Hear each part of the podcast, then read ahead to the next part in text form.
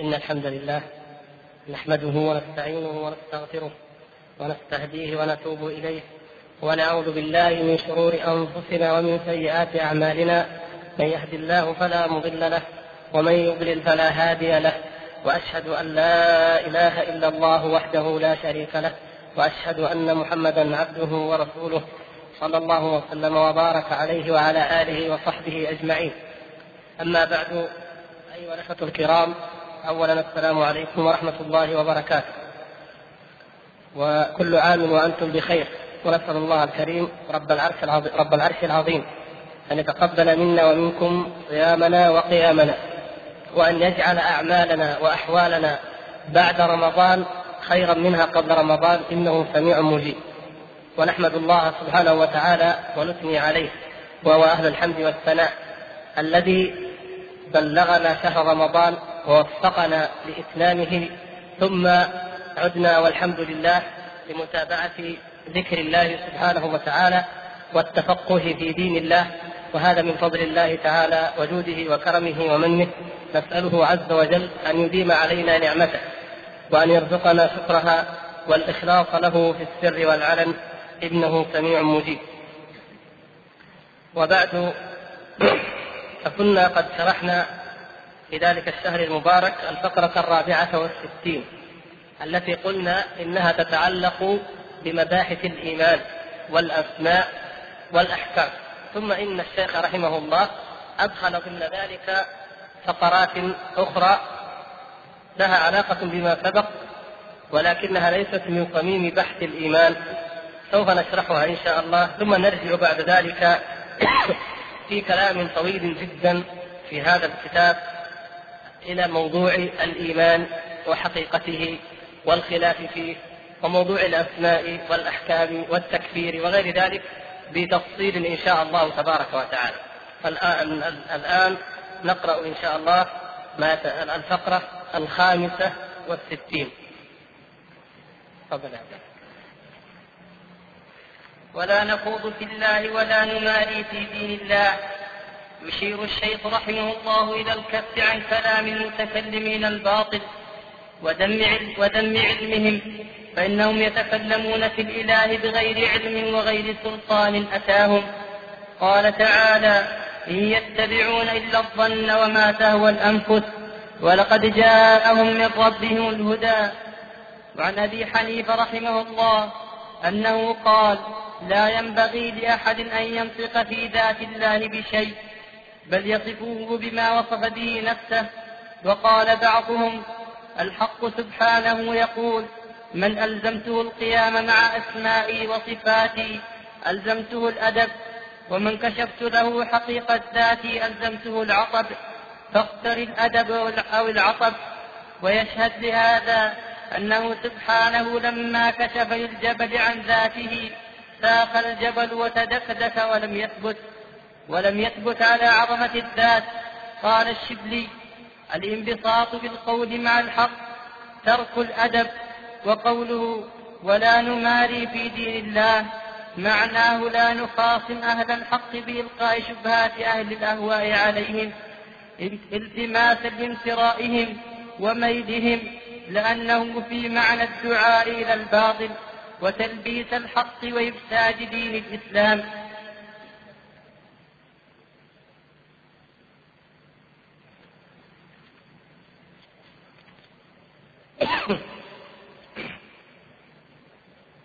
هنا يقول الشيخ رحمه الله آه، الإمام الطحاوي في المتن ولا نخوض في دين في الله ولا نخوض في الله ولا نماري في دين الله. هذه قاعدة عظيمة. هذه العبارة هي أشبه بالقاعدة المأخوذة من كلام جملة عظيمة من السلف الصالح في هذا الباب. وكلهم أخذ ذلك وأخذ هذا المعنى من كتاب الله ومن سنة رسوله صلى الله عليه وسلم. وهو الكف وترك الخوض في ذات الله سبحانه وتعالى وعدم أو ترك أيضا المماراة في دين الله. ولهذا قال الشارح رحمه الله يشير الشيخ رحمه الله إلى الكف عن كلام المتكلمين الباطل وذم علمهم. لأن كلام المتكلمين ما هو إلا خوض ومماراة وهذا الذي نهينا عنه. يقول الإمام مالك رحمه الله تعالى فيما نقل عنه في من كتب كثيرة في كتب كثيرة من كتب السنة التي تروي بالسند قال أو كلما جاءنا رجل هو أجدل بحجته من الآخر تركنا قول محمد صلى الله عليه وسلم أو تركنا ما أنزل به محمد صلى الله عليه وسلم على جبريل لقوله لو أن المسألة معنى كلامه رحمه الله لو أن المسألة بالجدل والمراء والمنازعة وكثرة اللغط والتهويش لكان كلما جاءنا رجل أجدل من الآخر تركنا ما أنزل الله تعالى وما نزل به جبريل على محمد صلى الله عليه وسلم لكلامه. ثم يأتي من هو أجدل منه. فنترك أيضا كلام هذا الأخير لكلام الذي الآخر الذي بعده. وهكذا. فلا ينتهي بنا الأمر.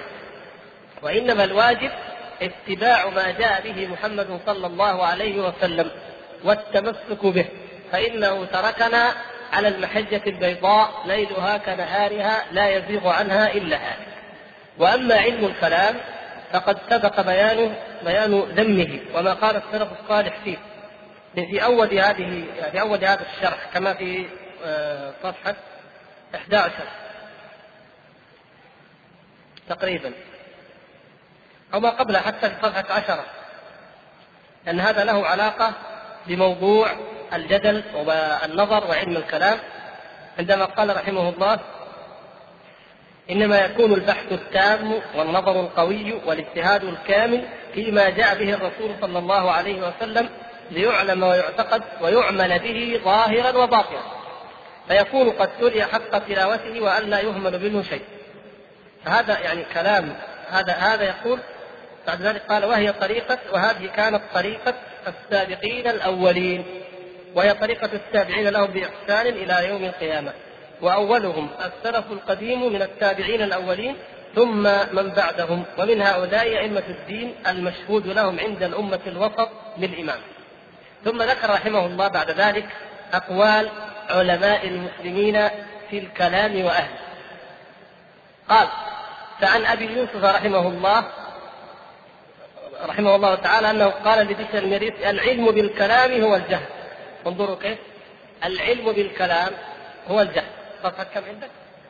أيوة في بعض الطبعات التي فيها مقدمات 75 صفحة 75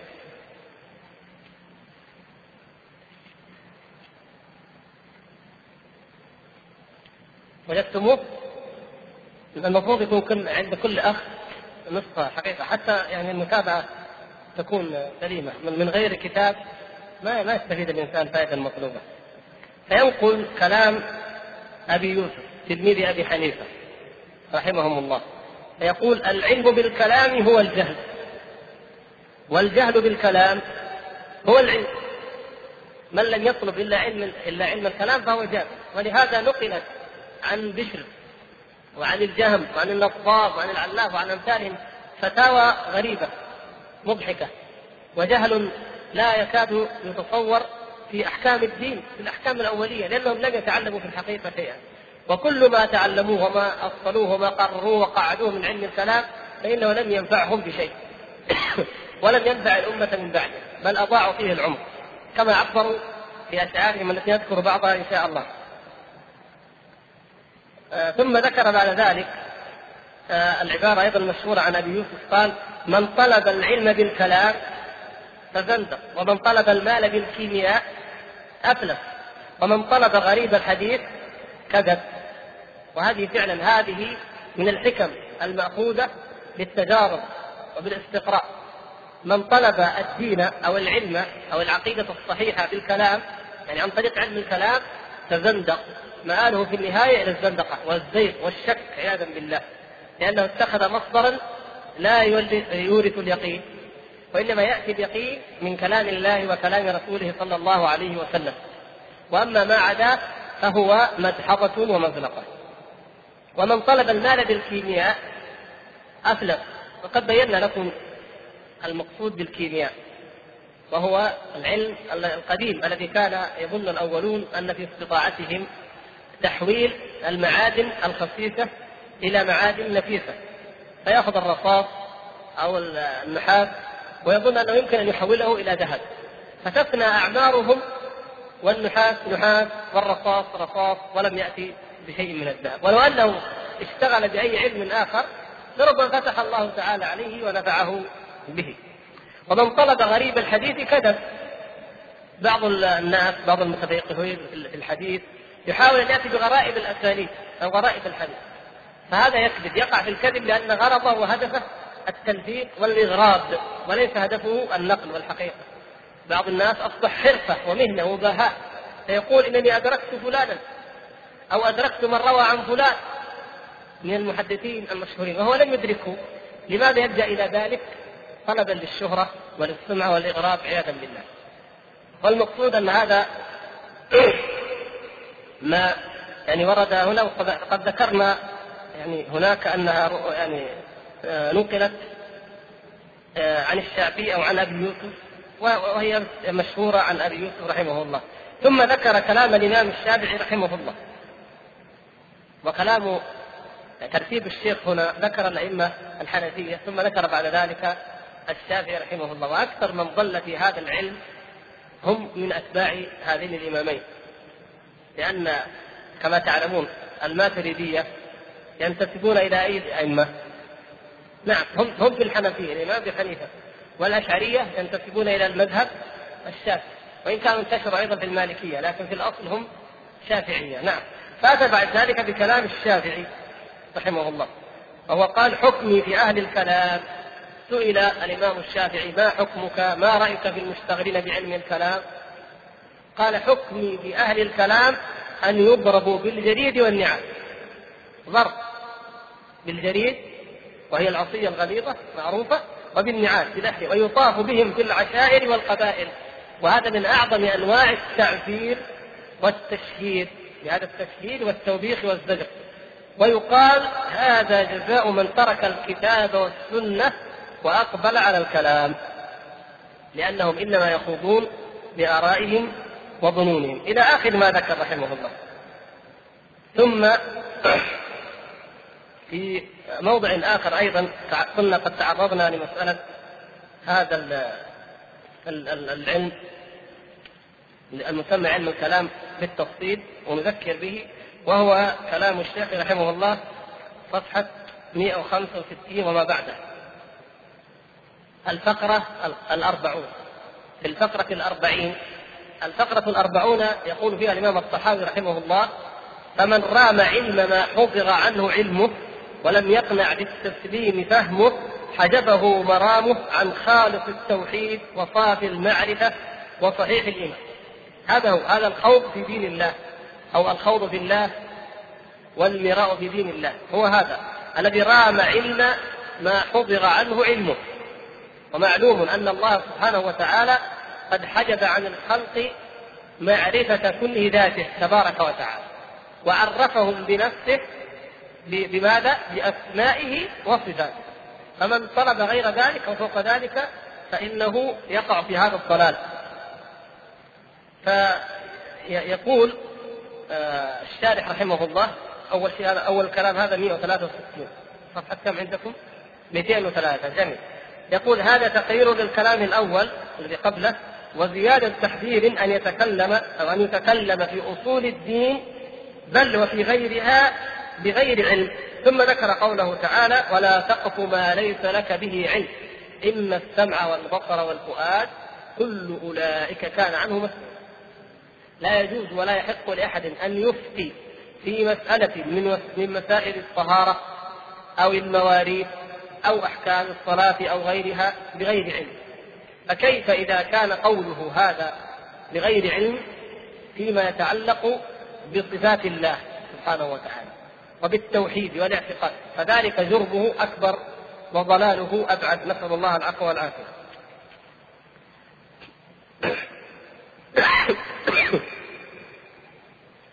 ثم ذكر بعد ذلك بعدما ذكر بعض الآيات الحديث. حديث عن أبي أمامة رضي الله تعالى عنه قال قال رسول الله صلى الله عليه وسلم قال ما ضل قوم بعد هدى كانوا عليه إلا أوتوا الجدل ثم قرأ ثم تلا ما ضربوه لك إلا جدلا. الجدل وهذه سنة كونية الجدل متى ينتشر جدل في الناس؟ بعد أن يكونوا على هدى ثم يتركونه. هكذا كان في بني إسرائيل ثم هكذا كان في هذه الأمة. كانت القرون الثلاثة على الاستقامة وعلى الاتباع. كما قال الإمام العلامة يزيد بن هارون رحمه الله لما ظهر في عصره أهل الكلام وأخذوا يخوضون قال نحن أخذنا علمنا عن التابعين عن عن الصحابة عن رسول الله صلى الله عليه وسلم فهم عمن أخذوا. اسألوهم عمن أخذ. نحن هذا هذا سندنا وهذا منهجنا واضح.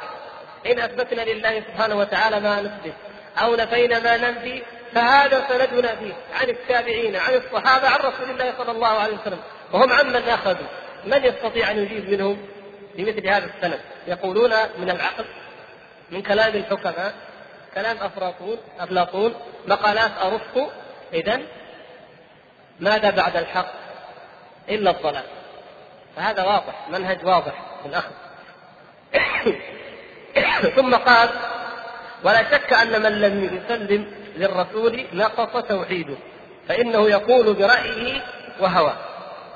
إلى آخر كلام الذي سبق أن يعني أوضحناه ثم بعد ذلك في الفقرة التي بعدها وهي الواحد والأربعين أو قبلها في الحقيقة يعني ذكر سبب الإعراض عن تدبر كلام الله ورسوله وقال وسبب الإضلال الإعراض عن تدبر كلام الله ورسوله وكلام الرسول والاشتغال بكلام اليونان والآراء المختلفة. ثم في التي بعدها الواحد والأربعين صفحة 169 ذكر فيها شواهد لا بأس أن تحفظ وأن تستحضر للاستشهاد بها على ضلال علماء الكلام. وهي النقول التي ذكرها أولا عن الرازي في كتابه أقسام اللذات حيث يقول شعر نهاية إقدام العقول عقال وغاية سعي العالمين ضلال وأرواحنا في وحشة من جسومنا. نسأل الله العافية. انظروا كيف هذا القلق. وأين أين الطمأنينة التي كانت عند السلف وعند المؤمنين بالله على منهج الله. وهؤلاء وأرواحنا في وحشة من جسومنا وحاصل دنيانا أذى ووبال ولم نستفد من بحثنا طول عمرنا سوى أن جمعنا فيه قيل وقال. هذا هذه الفائدة. عياذا بالله. وهي خسارة كبرى. والخاسرون هم الذين خسروا أنفسهم وأهليهم يوم القيامة. يقول فكم قد رأينا من رجال ودولة فزادوا جميعا مسرعين وزالوا وكم من جبال قد علت شرفاتها رجال فزالوا والجبال جبال. لقد تأملت الطرق الكلامية والمناهج الفلسفية فما رأيتها تشفي عليلا ولا تروي غليلا. هذه وصية. هذه في وصيته المشهورة. وقد نقلها ابن السبكي في طبقات الشافعية على تعصبه للرازي وللأشعرية وكثير آخرون نقلوها هذه وصية الرازي ولكن من من اتبعها؟ من سمعها من من اتبعها؟ لم يعملوا بها لقد تأملت الطرق الكلامية والمناهج الفلسفية فما رأيتها تشفي عليلا ولا تروي غليلا ورأيت أقرب الطرق طريقة القرآن ثم بين فقال اقرأ أو أقرأ في الإثبات الرحمن على العرش استوى. إليه يصعد الكلم الطيب. واضح يعني في إثبات الاستواء وفي إثبات العلو واقرأ أو أقرأ في النفي ليس كمثله شيء ولا يحيطون به علما. ثم قال ومن جرب مثل تجربتي عرف مثل معرفتي. ولكن متى؟ متى؟ ومن يعتبر؟ ومن يتعب ثم ذكر كلام الشهر الثاني الذي هو في أول كتاب مقدمة آه، كتابه الملل والنحل قال لعمري لقد طفت المعاهد كلها وسيرت طرفي بين تلك المعالم فلم أر إلا واضعا كف حائل على دقن أو قارعا سن نادم ذهب لعلماء الكلام يقول الشهر الثاني مقدمة كتابه أنه ذهب وطاف بالآفاق ورأى المشتغلين بالكلام ما بين حائر ونادم قال فلذلك وضعت كتابي الليل والنحل حتى تذهب الحيرة ويذهب الندم. فماذا كانت النتيجة؟ وبالذي وضعوه زادت العقد. يحللون بزعم منهم عقدا. وبالذي وضعوه زادت العقد. لما لما كتب الملل النحل زادت المصائب. نقل فيه كلام الصابئين بالتفصيل وكلام اليهود وكلام النصارى والباطنيين وعلماء اليونان من طوائف كثيرة وحشرها وحشدها. فكلما قرأت ازداد قارئها شكا وضلالا. فأصبح هو أيضا من النادمين ومن القارعين آه، آه، أسنانهم بالخسارة نسأل الله العفو والعافية. وكلام الجويني هذا مشهور أيضا عند وفاته. وهذه الملاحظة يا إخوان يعني الإنسان عند الموت ينتهي عنده أي شيء يعني الثراء والأوهام هذا ينتهي لأنه الآن أمام الحق. فبعد كل ما كان يخادع به نفسه ينتهي أبدا. عند ذلك يجد أنه لابد أن يصدق مع نفسه. فتخرج منهم هذه العبارات عند الموت أو في وصاياهم. أما في أثناء الحياة الدنيا تجده في كبر في غرور غرور ويرى غيره من الناس لا يفقهون أو لا يعلمون. غرور العلم أو غرور المنصب أو غرور المال أو الجاه أو أي شيء. غرور كبر. متى يذهب هذا الكبر ويتبدد يتبخر في لحظة الموت. يرى الحقائق أمامه. هذا كما كان ابن الفارغ نسأل الله العفو والعافية في سائيته الطويلة وفي نظم السلوك وغيرها من قصائده وعقيدته الباطلة. كان يعني قد لبس عليه الشيطان مذهب وحدة الوجود. فكان يرى أنه هو الله تعالى الله عن ذلك علوا كبيرا.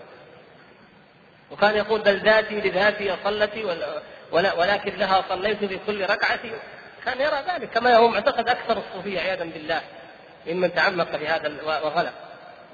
لكن لما حضرته ملائكة العذاب قال إن كان منزلتي بالحب عندكم ما قد رأيت فقد ضيعت احلام نسأل الله العفو والعافية. هذه هي منزلة. أمنية ظهرت روحي بها زمنا واليوم أحسبها أضغاث أحلام. اضغاث احلام نسأل الله العافية. ضاعت الامال كان يظن أنه فعلا وصل إلى درجة الاتحاد. الذي يقول عنه البراهمة أو البوذية وأنه ينطق ينطق على لسان الحق كما نطق من قبله وقال سبحاني سبحاني ما أعظم شأني. إلى آخر هذا إلى آخر هذا الضلال الذي نعرف البعض إن شاء الله فيما عند كلام الشبلي إذا إن أمكن الوقت. أي هكذا ظنه. وكان يسمع ان هؤلاء الذين يسمون العوام. أو الحشوية أو كذا يقرؤون يعني يتعبدون الله من اجله الله نعبد الله من أجل الجنة. يدخلنا الجنة ويجينا من النار. هذا هذا عند الصوفيه ولا هذا ما هو شيء ولا يستحق أن يكون شيء. هؤلاء يعني من جهلهم لأنهم مشركون. يجعلون من يثبت الغير مشركا. من من يثبت شيئا غير الله عندهم عياذا بالله هذا مشرك. يعني من يثبت أي موجود كثير منهم قال من قال من قال إن في الوجود غير الله فقد كفر تعالى الله عنه انظر فلهذا ألزمهم أهل السنة بحجة سهلة جدا قالوا من الكافر؟ من الكافر؟ يقولون من قال إن في الوجود غير الله كفر أليس كذلك؟ يقول من الكافر؟ إذا في شيء إن قال هذا إن هذا الناطق الناطق بهذا الشيء شيء غير الله فإذا هو أثبت شيء غير الله، إذا هو كافر، رجع الكفر على مين؟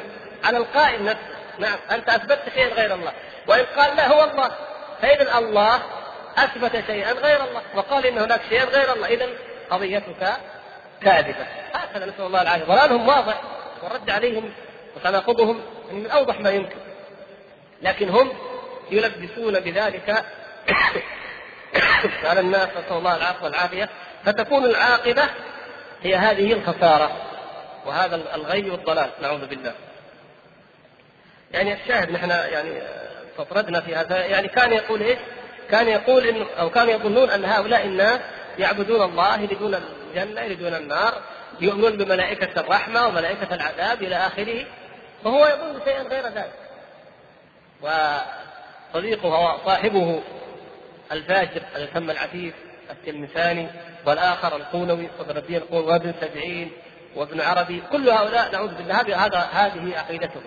ويرون من يطوف أو يصلي أو يصوم أن هذا مسكين من العامة الذين لا يفقهون شيئا ولم يصلوا إلى الحقائق وبواطن الأمور إلى آخره. فهذا المسكين رأى ملائكة وعاين الحق. ففي لحظة الموت ذهب ذلك الغرور كله فقال هذا. الآن نطق الشعر على الحقيقة. ونطق بالسجي على السجية بما في القلب. ما هو استيعاب ولا كذب ولا أوهام ولا خيال إن كان منزلتي في الحب عندكم ما قد رأيت فقد ضيعت أيامي. أمية ظهرت روحي بها زمنا واليوم أحسبها أضغاث أحلامي. نسأل الله العافية. وذكر يعني يعني بعد هذا ذكر كلام الجويني أيضا عند الموت والخصر شاهي. ذكر كلام ابن الحديد المشهور ابن الحديد هذا وهو من الأدباء مشهور بالأدب وكان من الرافضة الذي شرح كتاب نهج البلاغة أو صاحب نهج البلاغة الذي يقول فيك يا غلوطة الفكر حار أمري وانقضى عمري سافرت فيك العقول فما ربحت إلا أدى السفر. فلح الله الأولى زعموا أنك المعروف بالنظر. كذبوا إن الذي ذكروا خارج عن قوة البشر. شيء فوق طاقة البشر. وكما تعلمون إن الله سبحانه وتعالى في هذا العصر وهو عصر التقدم العقلي والعلمي كما يقولون أقام الحجة على الناس بهذا العلم نفسه الذي يؤلهونه ويعبدونه. فأصبحوا الآن لا يختلفون. العلماء الآن المسمون علماء عند العالم لا يختلفون ولا يتناظرون ولا يتناقشون كما كان الحال في القرن التاسع عشر فما قبل في الغيبيات في المسائل الأخلاقية في الأمور يعني التي لا تنطبق عليها التجربة. الآن خلافهم ونقاشهم وجدالهم في المادة فيما يخضع للتجربة في المعمل لم يتفقوا فيه على شيء ما هي الطاقة؟ ما هي المادة؟ هل الكون مادة أو طاقة؟ كيف تتحول الطاقة إلى مادة والمادة إلى طاقة؟ وكذا هذا هو المشكلة الشيء الذي يرونه باعينهم ويجربونه لم يتفقوا فيه. أما الغيب فينكرونه جميعا. وهذا من حكمة الله سبحانه وتعالى أنهم يعني أثبت لهم جهلهم بما يدركون وبما يرون. فكيف ما لا يبصرون سبحان الله العظيم. قد أقام الحجة على العالمين. يعني إلى آخر النقول التي ذكرها إنما أردنا أو أحببنا الإشارة. ويقول الشيخ هنا رحمه الله يقول فإنهم يتكلمون في الإله يعني الخوض في الله الكلام في الله في الإله بغير علم وبغير سلطان أتاهم. إن يتبعون إلا الظن وما تهوى الأنفس ولقد جاءهم من ربهم الهدى. ولهذا آه، قال رسول الله صلى الله عليه وسلم في الحديث الحسن تفكروا في آلاء الله أو تفكروا في خلق الله ولا تفكروا في ذات الله. وفي رواية فتهلكوا يعني عندنا شيئان كما هو في القرآن. الأول آلاء الله وخلقه. نتفكر فيها. وهذا مجال عظيم للفكر. والفكر فيها درجة المستقيم وهذا مما يغفل عنه كثير من الصوفية أو غيرهم ممن يعبدون الله على ضلال. يظنون إن الله تعالى لم يتعبدنا بالذكر كما تعبدنا بالذكر والواقع أن أن الفكر والذكر كلاهما. فلذلك يصف الله سبحانه وتعالى أولي الألباب بقوله الذين يذكرون الله قياما وقعودا وعلى جنوبهم. إذا الذكر هذا موجود ولا خلاف بينه وبينه فيه. وقال بعد ذلك ويتفكرون في خلق السماوات والأرض. ربنا ما خلقت هذا باطلا سبحانك. فقنا عذاب النار. وهذه آيات آيات عظيمة العشر الآيات الأخيرة من سورة آل عمران التي كان النبي صلى الله عليه وسلم يقرأها إذا قام من الليل. فيها عبر عظيمة. فقرن الله تعالى فيها الفكرة مع الذكر. يتفكرون في خلق السماوات والأرض. وفي أنفسكم أفلا والنوع الآخر التفكر في آلاء الله. وهي نعمه وإفضاله وجوده سبحانه وتعالى المستمر على الناس. وإن تعدوا نعمة الله لا تحصوها. إن الإنسان لظلوم كفار. سبحان الله. لو فكر الإنسان في نعم الله. انظروا كيف في سورة الرحمن. فبأي آلاء ربكما تكذبان؟ بأي شيء بأي نعمة من نعم الله سبحانه وتعالى ومنة وجود وكرم نكذب. تكذبان الإنس والجن. ولا بشيء من آلائك ربنا نكذب. انظروا يعني يتفكر الإنسان. فيما في أبسط الأمور التي ضربها الله مثلا في القرآن. هل ينظر الإنسان إلى طعامه كل الناس يأكلون. لكن من منهم يتفكر في طعامه؟ قليل جدا الذي يتفكر. بل ينظر الإنسان إلى طعامه؟ ثم ذكر بعد ذلك أن صببنا الماء صبا ثم شققنا الأرض شقا فانبتنا فيها حبا سبحان الله. إلى أن أكمل الله تعالى له هذا ثم غداه به ثم جعل له منه هذه الحواس وهذا العقل وهذا القلب وهذا كل ذلك. وفي الأخرى فلينظر الإنسان مما خلق. انظر أيضا. وهكذا. فنعم عظيمة. أنزلها الله سبحانه وتعالى وأسبغها على عباده ظاهرة وباطنة. ومع ذلك مع هذه النعم وأعظمها وأفضلها أنه أنعم عليهم بالهداية.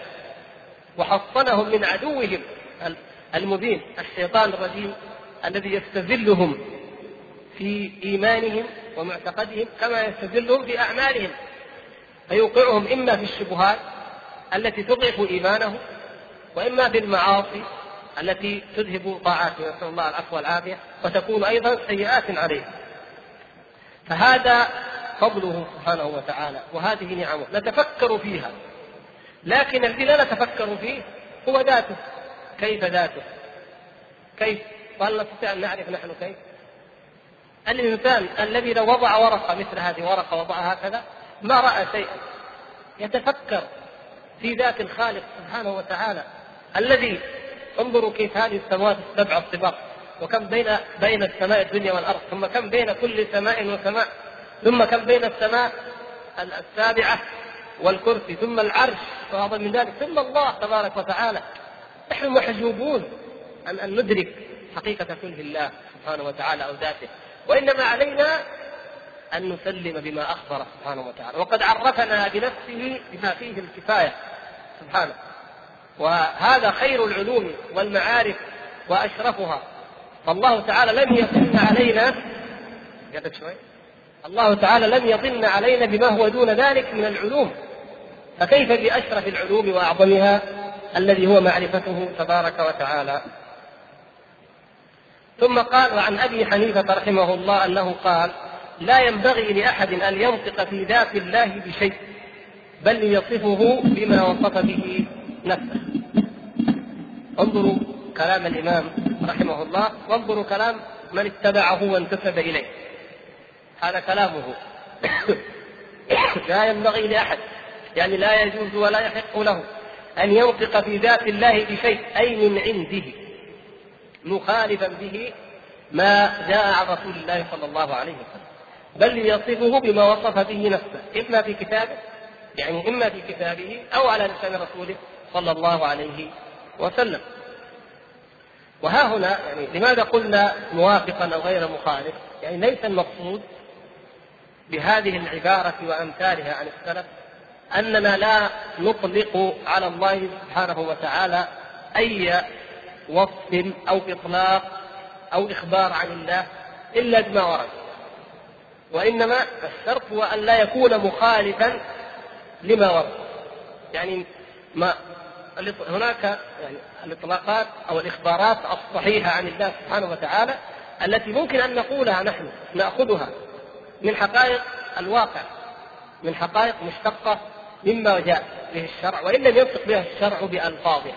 لكن نحن نستطيع أن نقولها ولكن لا تخالف ذلك ولا تخرج عنه. فالمحظور القول عليه بغير علم أو بما لا حقيقة له.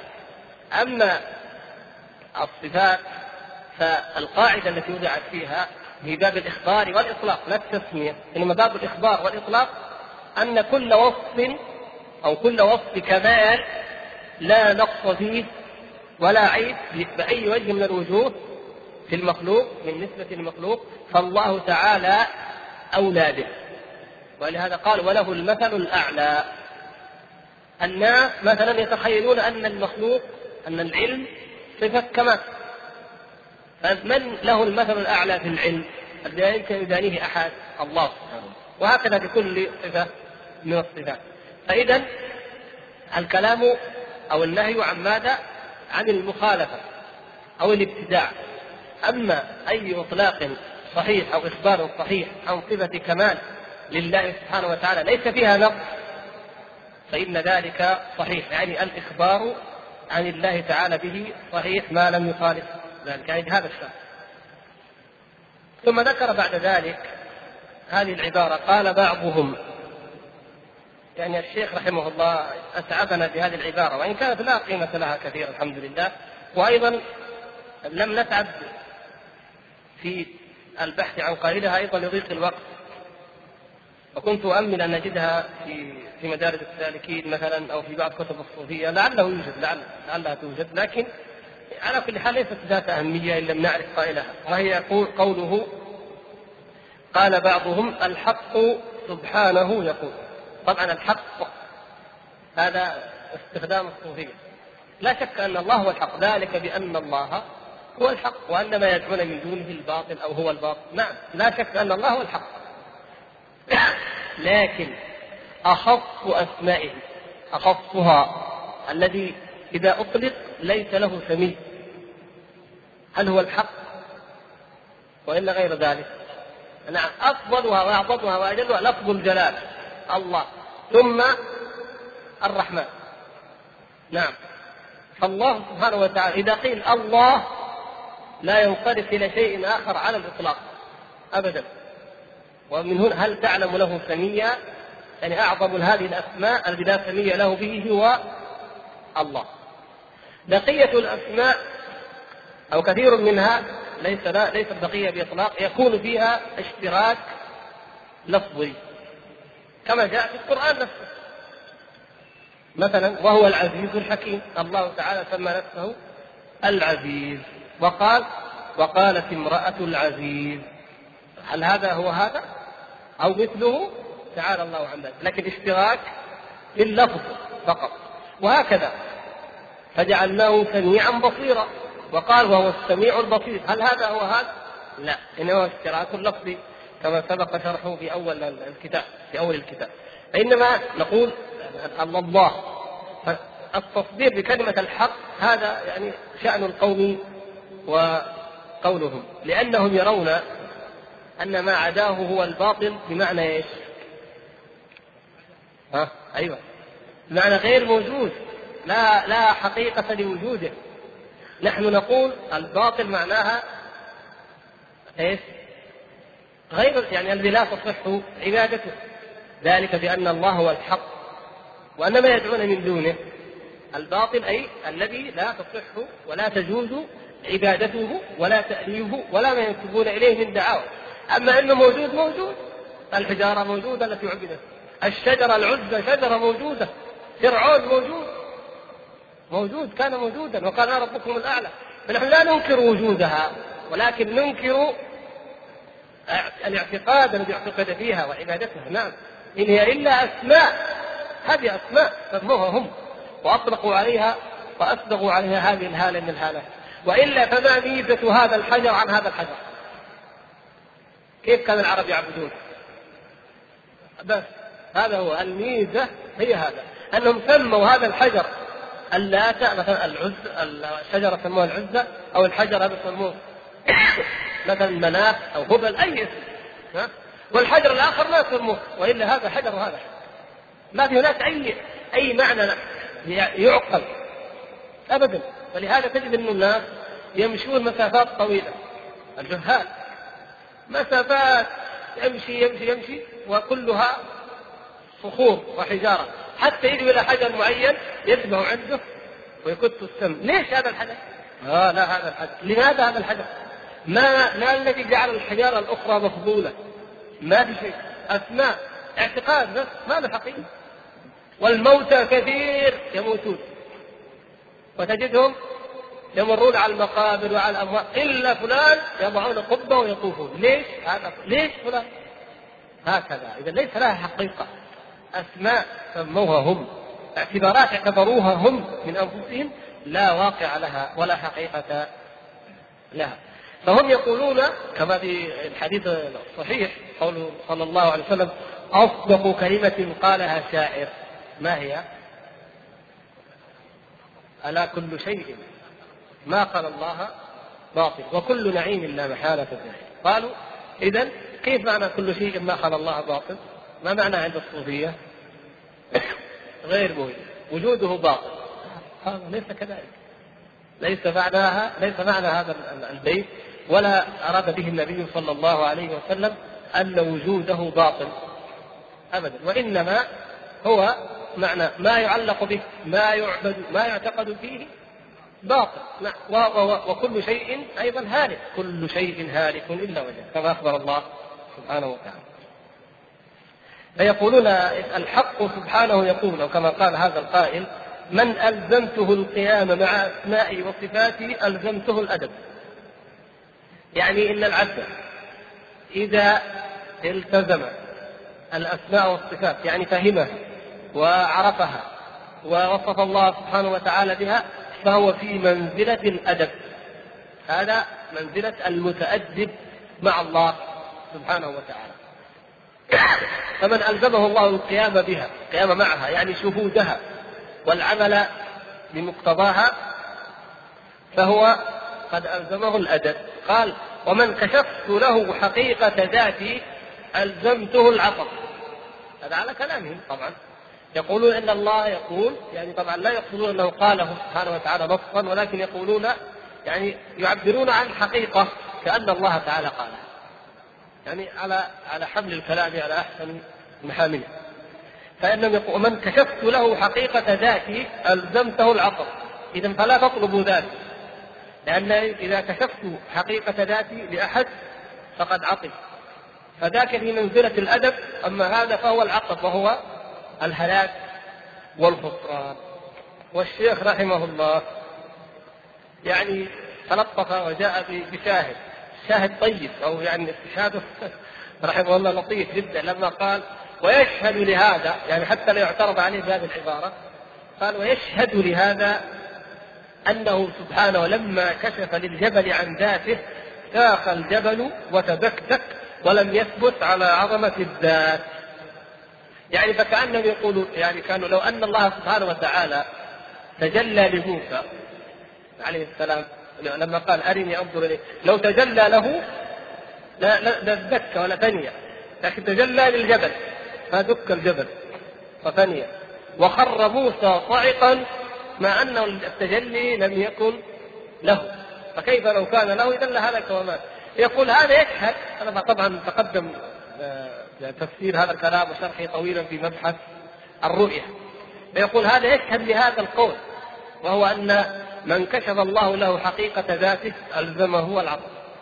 لكن الواقع الواقع أن الله سبحانه وتعالى لم يكشف لأحد عن حقيقة ذاته. على الإطلاق.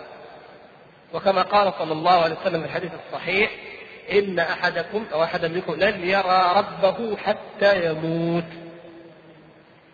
هذه الرؤية وهل الرؤية تقتضي العلم الإحاطة ولا يحيطون به علما حتى وإن رأوه لا يحيطون به علما سبحانه وتعالى. فلذلك لا أحد من البشر على الإطلاق يمكن أن يتجلى له الله سبحانه وتعالى ويكشف له عن حقيقة ذاته. هذا شيء لا يمكن إنما هم ذكروا ذلك في مقام التأدب.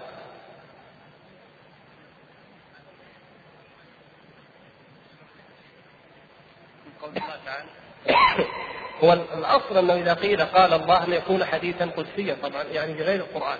لكن هم لا غرابة هم يستسهلون القول على الله. وإذا ألزموا قالوا لا نحن نقصد بلسان الحال لا بلسان المقال يعني مثل ما يقول العامة العوام كثير ما, ما نقدر نقول لهم يعني روع لا قالوا هذا آية ولا قالوا هذا حديث قدسي لكن يقولوا الله يقول كذا.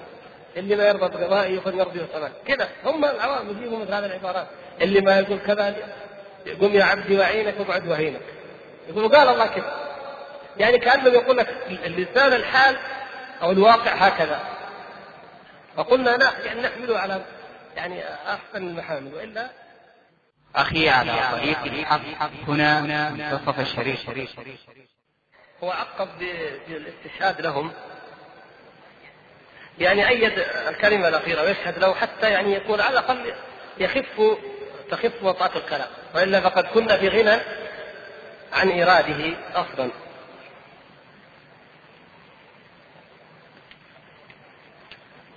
ولكنه أخفاه لو عرف القائل يعني لا شك يا إخوان لا شك أن معرفة القائل لها أثر في في القول والمراد به. ما ما حد يقول يعني إنه مجرد القول. نعم الأصل أو القول قد يعني ينبغي يحكم على القول لكن القائل للقائل أثر. إذا كانت الكلمة من كلام أحد السلف فرضا يعني وجد كلمه من كلام أحد السلف غير كلام المتاخر فهنا القائل مبهم. الكلمة الأخرى جاءنا بالقائل. قال قال الشبلي الانبساط بالقول مع الحق ترك الأدب. وهذا نقلنا نقلنا الشارح رحمه الله إلى موضوع آخر بعيد. هو الكلام في الخوض في الله.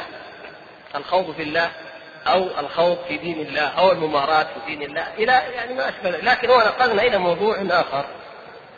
وهو موضوع الانبساط. والشبل هذا هذا رجل من من أئمة الصوفية المشاهير. تجدون ترجمته في سير أعلام النبلاء الجزء الخامس عشر صفحة 367 وفي المنتظم أو المنتظم لابن الجوزي الجزء السادس 347 وفي الحلية الجزء العاشر 366 حلية الأولياء. نعم. توفي عام 334 إذا قرأتم بالذات في الحلية ذكر نقولا طويلة عن الشبلي تدل على تعمقه وتمكنه في التصوف ولا سيما في جانب المحبة كما يزعمون أو العشق الإلهي كما يزعمون جانب المحبة والعشق. فكانت حياته هكذا حتى جن ومن مجانين الصوفية وصل به الحال إلى الجنون ويقولون هذا جنون المحبة. وذكر أبو نعيم في سنده أنه اجتمع إليه مرة جمع غفير من الناس. والناس كما تعلمون إذا قيل هذا من أولياء الله انهالوا وراء الناس أي دعاية يصدقوها؟ ويبدأون يتفننون في نقل الروايات والأحاديث حتى لو ما رأوا شيء لتعلقهم بالخيال فاجتمع عليه مجموعة من الناس فقال لهم ماذا تريدون مني؟ قال رجل مجنون دخلت المارستان كذا وكذا مرة وسقيت كذا وكذا دواء ولم أشف من جنون ولم أشف من جنون ماذا تريدون مني؟ هو يقول لماذا تجتمعون علي؟ فهذا يعني وصل به الحال إلى ذلك غاية ما يمكن أن يقال كما ذكر شيخ الإسلام رحمه الله في الفرقان أن يكون هذا الرجل معذورا. والذهبي رحمه الله ذكر شيء من ذلك. يعني هذه الكلمات والشطحات والعبارات التي يقولها الشبلي. غاية ما في الأمر أن يكون معذورا في قولها. يعني جن أو غلب غلب به الوجد والهيام فهدى بما لا يعلم. فهذا غاية ما في الأمر أنه قد لا يؤاخذ لا يؤاخذه مرفوع عنه القلم لكن الصوفية لا يقبلون هذا الكلام. الصوفية يقولون يجعلون هذا الكلام هو عين الحق. ويجعلون هذا الجنون هو عين اليقين وعين العقل وعين الوصول والمعرفة. فما دام الإنسان لم يجن هذا الجنون فهو لم يصل بعد ولم يتعمق ولم يرسخ في المعرفة. يعني هذا الفارق؟ على صحة ما نقل عنه وعلى يعني محاولة التأويل له أو التخريج. يقول الإمام الذهبي رحمه الله كان فقيها عارفا بمذهب مالك وكتب الحديث عن طائفة وقال الشعر. يعني يقول الشعر وأشعار كثيرة ذكر أبو نعيم كثيرا من الأبيات له. وله ألفاظ وحكم وحال وتمكن. لكن لاحظوا كلام الذهبي رحمه الله لكنه كان يحصل له جفاف دماغ وسكر. جفاف في الدماغ وسكر يسكر سكر المحبة ليس من شرب الخمر. فيقول أشياء يعتذر عنه فيها يعتذر عنه فيها بأو لا تكون قدوة. يقول أشياء يعتذر عنه فيها بأو لا تكون قدوة. لا يقتدى به فيها إنما يعتذر عنه. يمكن أن يعتذر عنه في هذه الأقوال التي ترد أو تثبت عنه. يقول وهذا نموذج لقوله يقول ما قلت الله إلا استغفرت الله من قولي الله. انظروا كيف كان. الصوفية عندهم من من مراتب الاستغفار.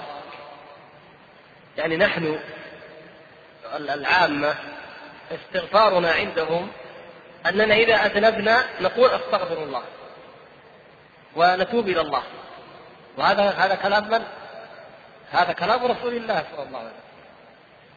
أو كان صلى الله عليه وسلم يستغفر الله ويقول أستغفر الله وأتوب إليه في المجلس الواحد أو في اليوم الواحد سبعين مرة وفي رواية أخرى أيضا 100 مرة. فهذا هذا كان رسول الله صلى الله عليه وسلم. وهكذا أيضا الأنبياء مثل ما ذكر الله تعالى عن داوود عليه السلام أو إبراهيم أو غيرهم من يعني استغفر ربه سبحانه وتعالى. لكن هم يقولوا هذا العامة أما هم الخاصة المقربون في نظرهم فيستغفرون من الاستغفار. ويستغفرون من الذكر يقول إذا ذكرت الله أستغفر الله من ذكري لله لا على ما يفهمه السلف لا على ما نفهمه نحن من أننا كما شرع الله لنا اثر أو عقب كل عبادة نستغفر الله، لما؟ لأننا لم نعبد الله حق عبادته. بعد ما نكمل الصلاة أستغفر الله أستغفر الله أستغفر الله، لما؟ لم نعبد الله، لم نقم. هل هل صلينا حق الصلاة؟ لا وكذلك بعد الصيام، بعد الحج ما ما فعلنا ذلك. اذا هم لا يقولونها بناء على هذا، إنما يقولون إن نفس الاستغفار ونفس الذكر شرك كيف شرك؟ آه هنا الفرق قالوا أنت أنت عندما تذكره أو تستغفره أثبتت لنفسك وجودا. يعني أنت في هذه الحالة ما تزال مشرك ليه؟ لأن هناك ذاتين ذات تستغفر وذات تغفر إذا ما تزال في درجة دنيا أما غاية الحق عندهم والوصول واليقين أن ترى الذاتين ذاتا واحدة تعالى الله عز وجل. وهذا معتقد البوذية والبرهمية نعوذ بالله من الضلال لأن ليس هذا المقصود إنما هذا مما ذكر. ويقول الزاهدي رحمه الله أيضا صفحة 30 و69 وكان رحمه الله لهجا بالشعر الغزل والمحبة. كل شعر غزل ومحبة وهي موجود. ولذلك آه، يعني من فكره بالمحبة يذكر أبو نعيم قصة أن الشبلية جاء وهو سكران فدخل على الجنيد وكان الجنيد جالسا وزوجته كاشفة حافرة. فأرادت أن تستتر فقال لا عليك ليس هناك أحد. ما هو موجود يعني ما يرى ما يحس بشيء. ثم يعني كلمه أو خاطبه فما تم عبارة حتى وقع الجنيد وسقط هو الآخر يعني هكذا هم يتواجدون ويتساقطون. وللعلم يا إخوان حتى يعني لا يفهم بعض الأمور خطأ. نحن نحن نقول أن من آه، من الناس من يغمى عليه أو يغشى عليه أو أو, أو يسقط إذا سمع آية من كلام الله موعظة بليغة أو حديثا أو تذكر يمكن يقع هذا. لكن أيهما أكمل؟ من يرد عليه مثل هذه المعاني والاعتبار والاتعاظ فيثبت ويصبر أو من يسقط ويغشى ويغمى عليه. يعني أيهما أكمل وأقوى؟ الذي يصبر والدليل على ذلك أن رسول الله صلى الله عليه وسلم وهو أشد أو أكثر الناس يقينا وأكثرهم خشوعا والصحابة الكرام هم أشد الناس تأثرا بالقرآن ما أغمي عليهم ولا وصلوا إلى هذا الحال الذي يسميه هؤلاء الضلال السكر أبدا. بل ما يزال الواحد منهم بكامل وعيه وإحساسه مع ورود هذه المعاني على قلبه. ولذلك يعني فإن اعتذر لهم إن اعتذر لهؤلاء القوم فيقال إنهم ضعفوا عن احتمال ما يرد عليهم وهذا نقص. وإنما الكمال في قوة الوارد مع قوة التحمل.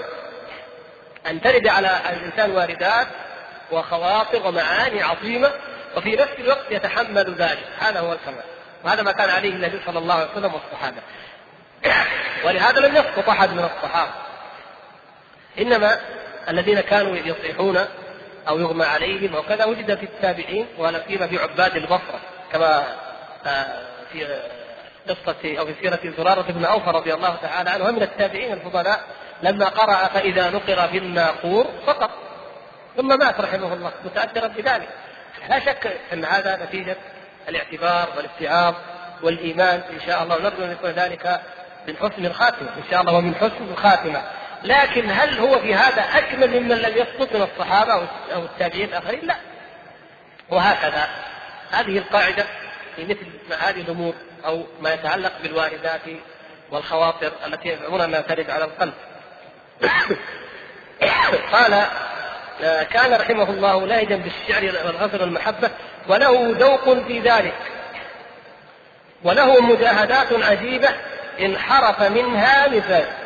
كان يعني يحضر صلاة خطبة الجمعة إذا حضر فإذا قال الإمام أو الخطيب وعظ بموعظة بليغة صاح صيحة عظيمة وسقط.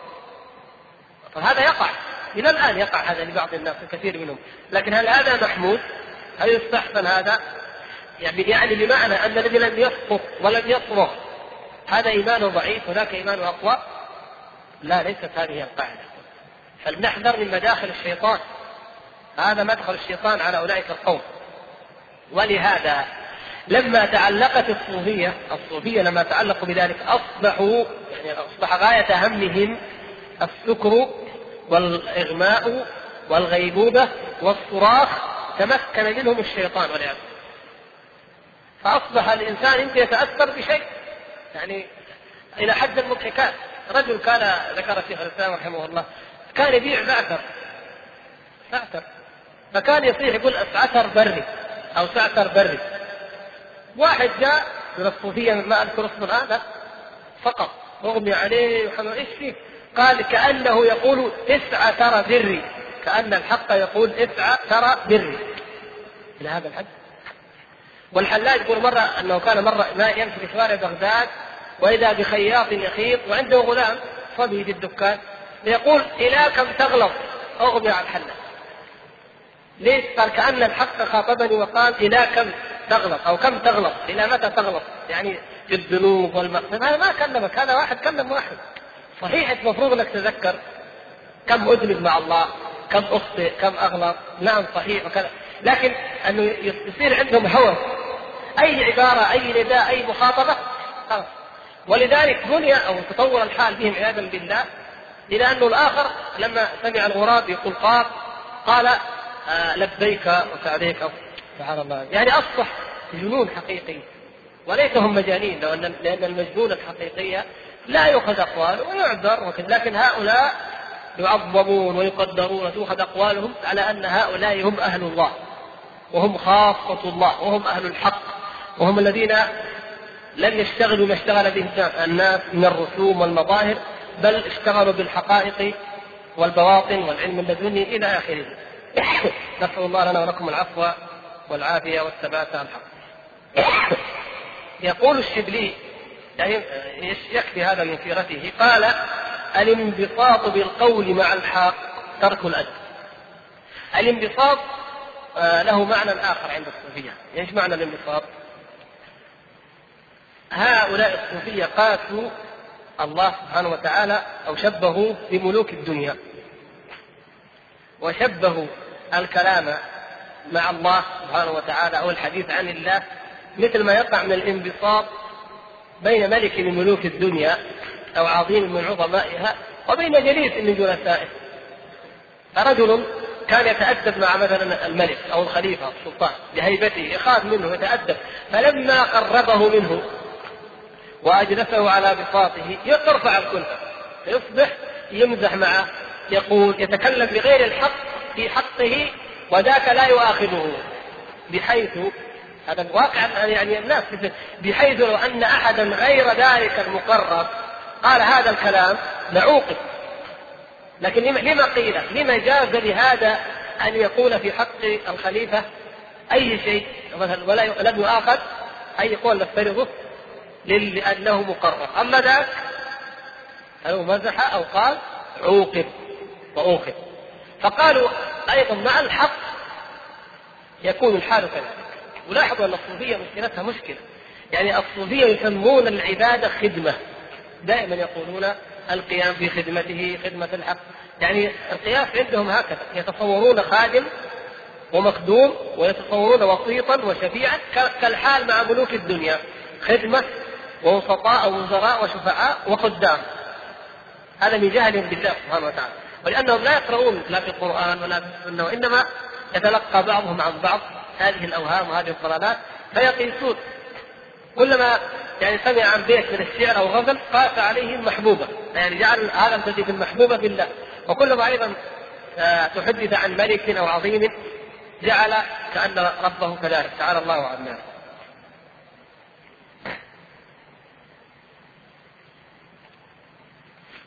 اذا الانبساط عند الصوفية معناه آه، نقرأ ما ذكره أو بعض الحقيقة يعني فقط لأنه ذكره.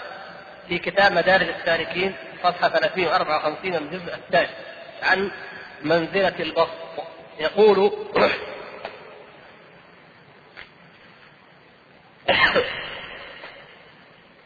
ومن منازل إياك نعبد وإياك نستعين منزلة البسط والتخلي عن القبض. وهي منزلة شريفة لطيفة وهي عنوان على الحال وداعية لمحبة الخلق. وقد غلط صاحب المنازل حيث صدرها بقوله تعالى حاكيا عن موسى عن كريمه.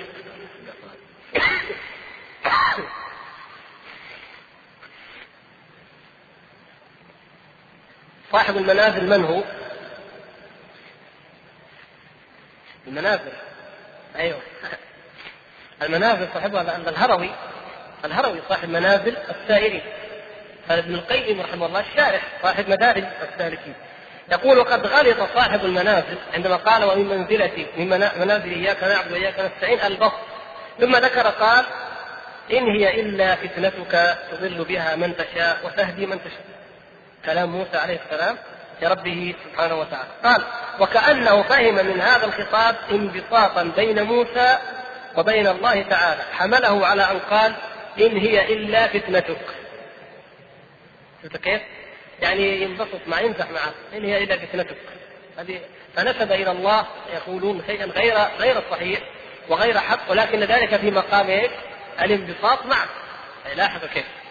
يقول وسمعت بعض الصوفية. ابن القيم رحمه الله الآن يتكلم عن عن عن سند مباشر يعني سماع مباشر له. وسمعت بعض الصوفية يقول لآخر وهما في الطواف يطوفون عدة لما قال إن هي إلا فتنتك تدارك هذا الانبساط بالتذلل بقوله أنت ولينا فاغفر لنا وارحمنا وأنت خير الغافرين أو نحو من هذا الكلام يعني لما شاف إنه انبسط معه أكثر من اللازم وقال كلمة ما ينبغي أن تقال وهي قول هي ليست قام إيش يحاول يرجع ويتذلل قال إن هي فقال أنت ولينا فاغفر لنا وارحمنا. اذا هو يقول صاحب المنازل قالها وجاب الآية وهو بنفسه سمع من يقول ذلك. يعني هذا شيء معروف يعني مؤكد عنده يقول وكل هذا وهم هذا وهم وخلاف المقصود الفتنة ها هنا هي الامتحان. الفتنة هي إيش؟ الامتحان. فما فيها اتهام لله تعالى بأنه فتن الناس أضلهم أغواهم. هذا امتحان. كما قال يقول كقوله تعالى وكذلك فتنا بعضهم ببعض ليقولوا أهؤلاء من الله عليهم من بيننا. إذا هذا شيء نسبه الله سبحانه وتعالى إلى نفسه. يعني الله تعالى من كلامه قال وكذلك فتنا بعضهم ببعض. فإذا نسب الله تعالى إلى نفسه شيئا ثم جاء رسول أو أحد من الخلق فنسب إليه ما نسبه إلى نفسه فهذا هذه النسبة صحيحة وحق. لا هي من باب الانبساط ولا البسط ولا شيء غير ذلك. قال وأن لو استقاموا على الطريقة لأسقيناهم ماء غدقا لنفتنهم فيه. فنسب ذلك أيضا لنفسه سبحانه وتعالى. فقال ونبلوكم بالشر والخير فتنة. يقول والمعنى أن هذه الفتنة اختبار منك لعبدك وامتحان. تضل بها من تشاء وتهدي من تشاء. فأي تعلق لهذا بالانبساط؟ وهل هذا إلا توحيد وشهود للحكمة وسؤال للعصمة والمغفرة؟ إلى آخره. ثم قال الانبساط يعرفه صاحب المنازل الانبساط عند الصوفية هو إيه؟ إرسال السجية والتحاشي من وحشة الحشمة إرسال السجية والتحاشي من وحشة الحشمة ما في احتشام. ترسل نفسك على سجيتها فما تنطق به وما تقوله فهو يعني أي شيء تقوله فهو يقال لأنك في هذه الدرجة. ثم قال وهو على ثلاث درجات الانبساط مع الخلق وهو أن لا تعتزلهم ظنا على نفسك أو شحا على حظك وتسترسل لهم في فضلك وتسعهم بخلقك وتدعهم يطؤونك يعني ما لا لا يجوز الإنسان يعني يهين نفسه إلى هذا الحد إلى أن يدعهم يطؤونه. قال الدرجة الثانية الانبساط مع الحق يعني مع الله سبحانه وتعالى وهو أن لا يحبسك خوف ولا يحجبك رجاء ولا يحول بينك وبينه آدم ولا حواء. كيف الكلام؟ هذا هو.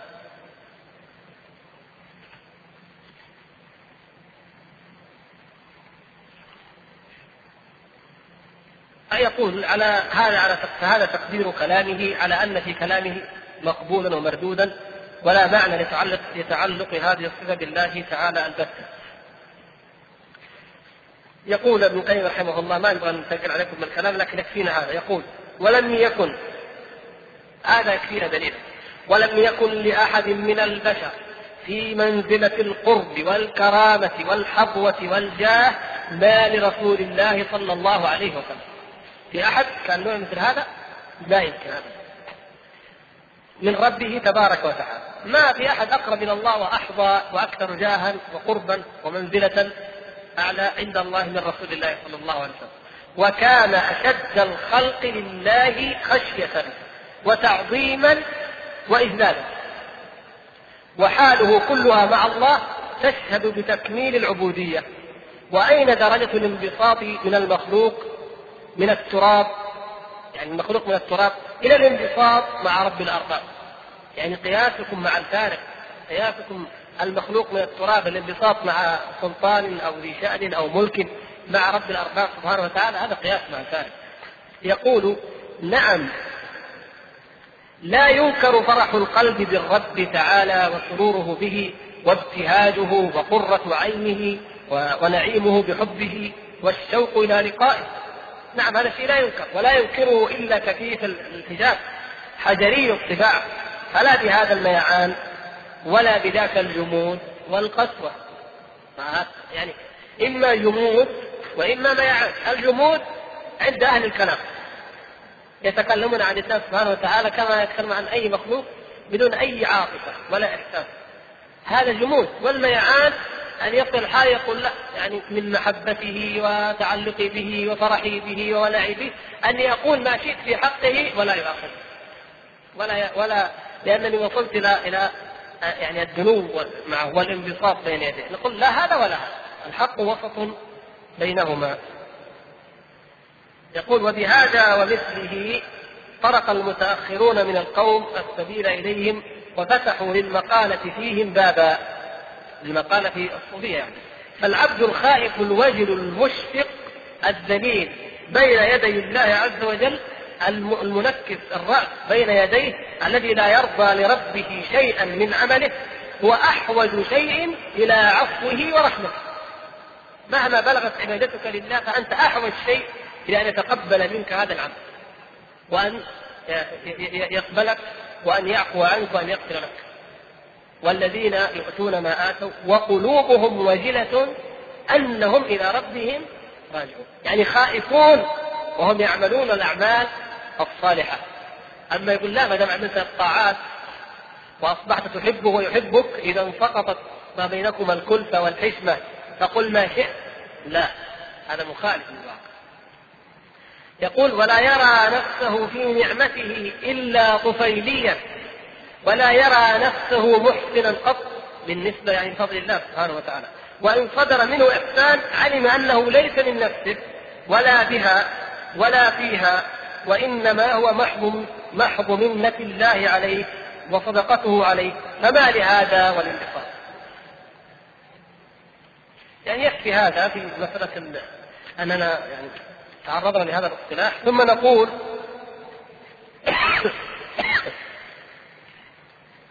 فقال الشبلي الانبساط بالقول مع الحق ترك الأدب إذا الشبلي هنا كلامه جار على منهج القوم أو مخالف لهم ها؟ مجاري لهم يقول الانبساط بالقول مع الحق ترك الأدب فايش رأيكم؟ مخالف لهم؟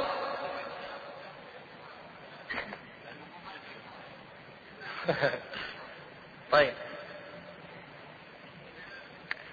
الانبساط بالقول مع الحق. ترك الأدب. يعني الانبساط.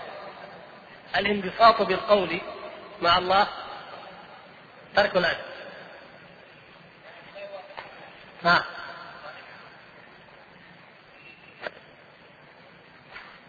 يعني يعني قرينة يقول قوله من أئمتهم يمكن نعم يعني في الحقيقة أن العبارة محتملة بدليل الاختلاف أي نعم العبارة تحتمل تحتمل إيه؟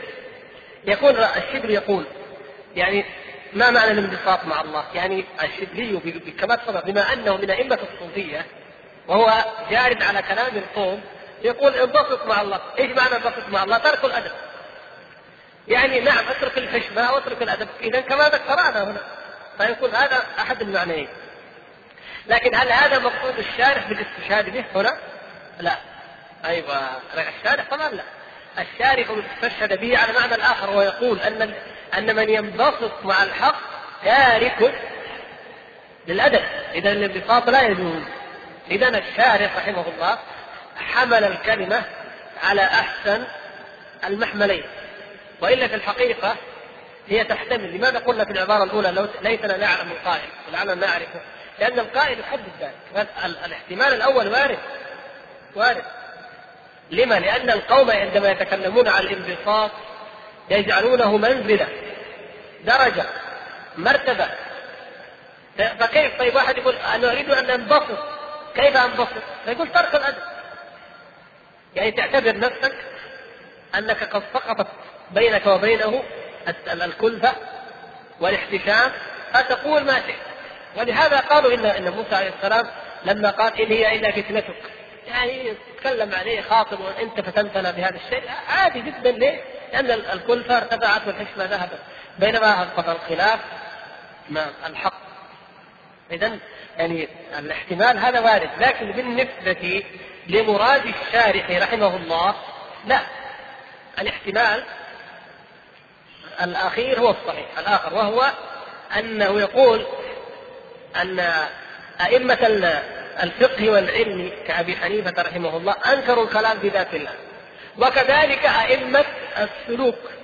فجاء بالشبل فقال أن الشبل يقول لا. يقول إن الانبساط مع الله ترك للأدب.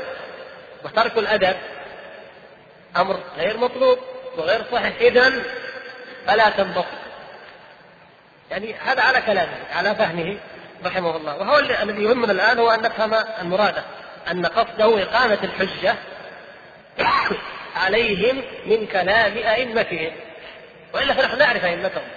ونعرف ماذا يقولون. وهنا ملحظ ينبغي للإخوة الكرام أن يفقهوه. هو أن شيخ الإسلام ابن تيمية رحمه الله عندما يأتي فيذكر كلام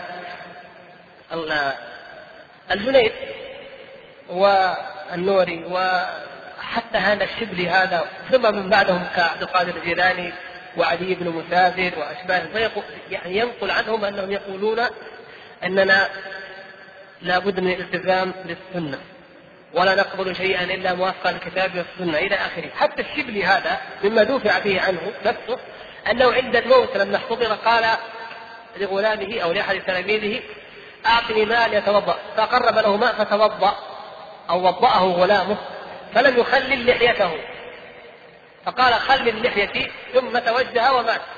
فيقولون رجل لم يترك هذه السنة عند موته. كيف يتهم أنه تارك السنة؟ يعني يقع ينقل عنه مثل هذا. شيخ الإسلام رحمه الله يلزم يلزم أتباعهم بمثل هذه العبارات وهذه النقولات. يقول أنتم تركتم الجمع والجماعات استحللتم المحرمات ارتكبتم الموبقات وتنتسبون إلى هؤلاء. وهؤلاء كان فيهم ولاية كان فيهم صلاح كان لهم كذا. انظروا أقوالهم هذه انظروا أفعالهم. وأحيانا رحمه الله عندما يتعرض أو يكون الخطاب من باب آخر غير باب الدعوة ومجال الدعوة ومخاطبة هؤلاء عندما يكون يتكلم كلاما مجردا يقول وقد ضل بهذا أقوام وغلطوا حتى وصلوا إلى الشرك وأفضوا إلى كذا ووقعوا في كذا ويذكر هذه الأقوال.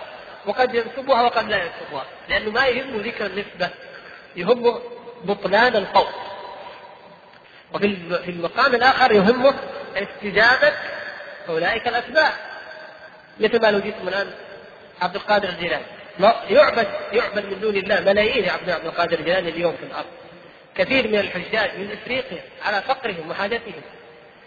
إذا جاء من بلاده لا بد بعد الحج أن يذهب إلى بغداد. يعني لا يكمل الحج عنده إلا بأن يزور قبر النبي صلى الله عليه وسلم ثم يذهب بعد ذلك في نظره. لا يكمل إلا بزياره قبر عبد القادر الجيلاني. ويفعلون ما يفعلون من شركيات يجي واحد يقول تعال نريد أن نقرأ ما قاله الشيخ عبد القادر للغنيه شوف ما كلامه في الغنية أو في غيرها مما ثبت عنه. رجل حنبلي المذهب. ينهى عن البدع ينهى عن الموبقات عن المحرمات عن الفجور عن كذا عن كذا. أنت من باب الدعوة وإلزام هذا الإنسان تخاطبه مثل هذا. لكنك تجد في مواضع أخرى أنه ينقل عن عبد القادر الجيلاني كلام لا يمكن السكوت عليه. فمقام الحكم على على الرجل في ذاته شيء نعم ومقام دعوة أتباعه المنتسبين إليه إلى حقيقة التوحيد شيء آخر. هذا مقام وذاك مقام. ولكل مقام مقام. طيب نقدر إن شاء الله نكمل. قوله ولا نماري ولا نماري في دين الله. معناه لا نخاصم أهل الحق بإلقاء الشبهات شبهات أهل الأهواء عليهم التماسا لامترائهم وميلهم. لأنه في معنى الدعاء إلى الباطل وتلبيس الحق وإفساد دين الإسلام. ما رأيكم بهذا الكلام الإمام الصحابي رحمه الله يقول ولا نماري في دين الله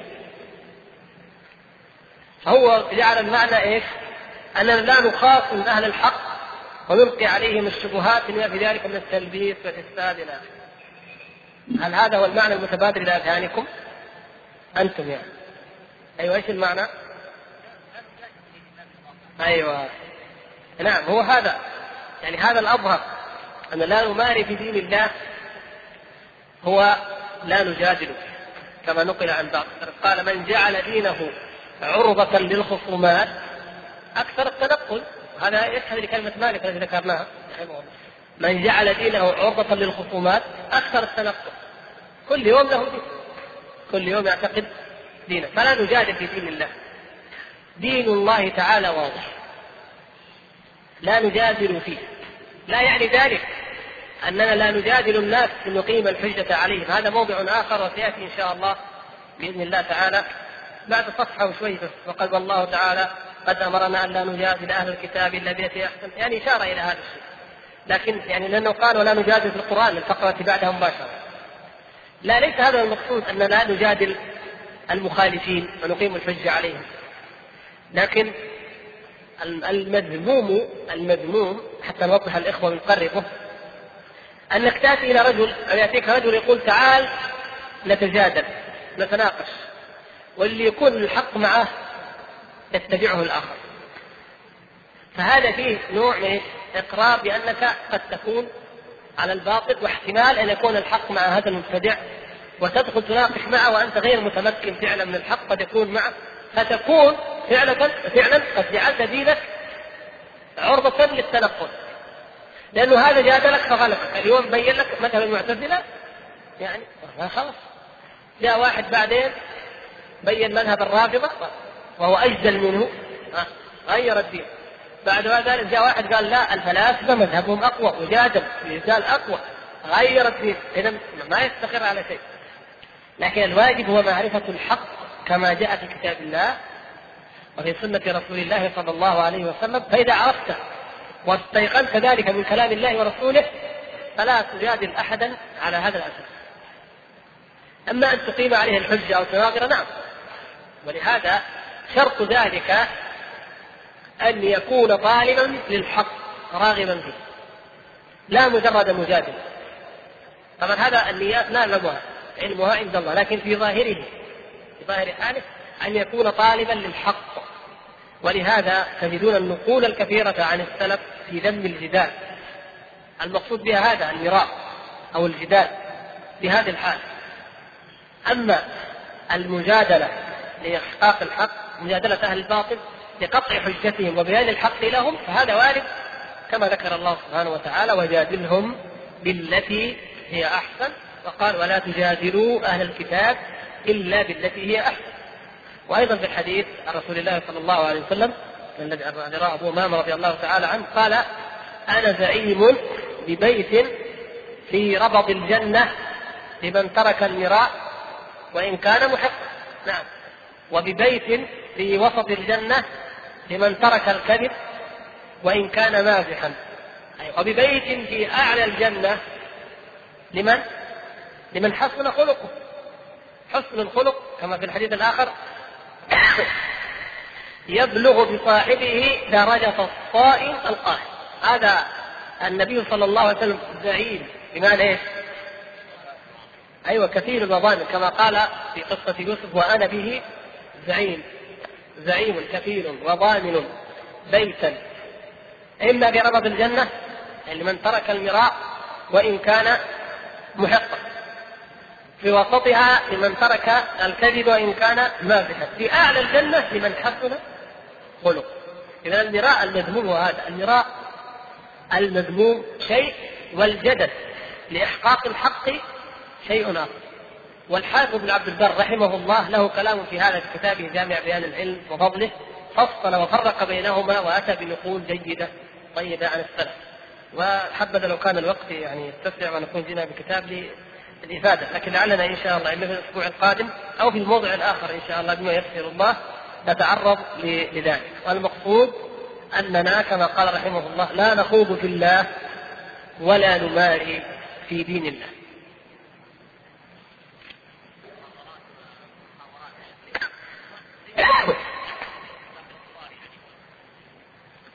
نعم إذا وصل الأمر إلى هذا فهي تدخل في المذموم الجدل المذموم. أما إذا كان الغرض منها إقامة الحجة هذا بحسب ملابسات الواقع فعلا بعضها ليس من المشروع بل من المذموم وبعضها من المشروع حسب الوقائع والأحوال والقرائن. هذا والحمد لله رب العالمين.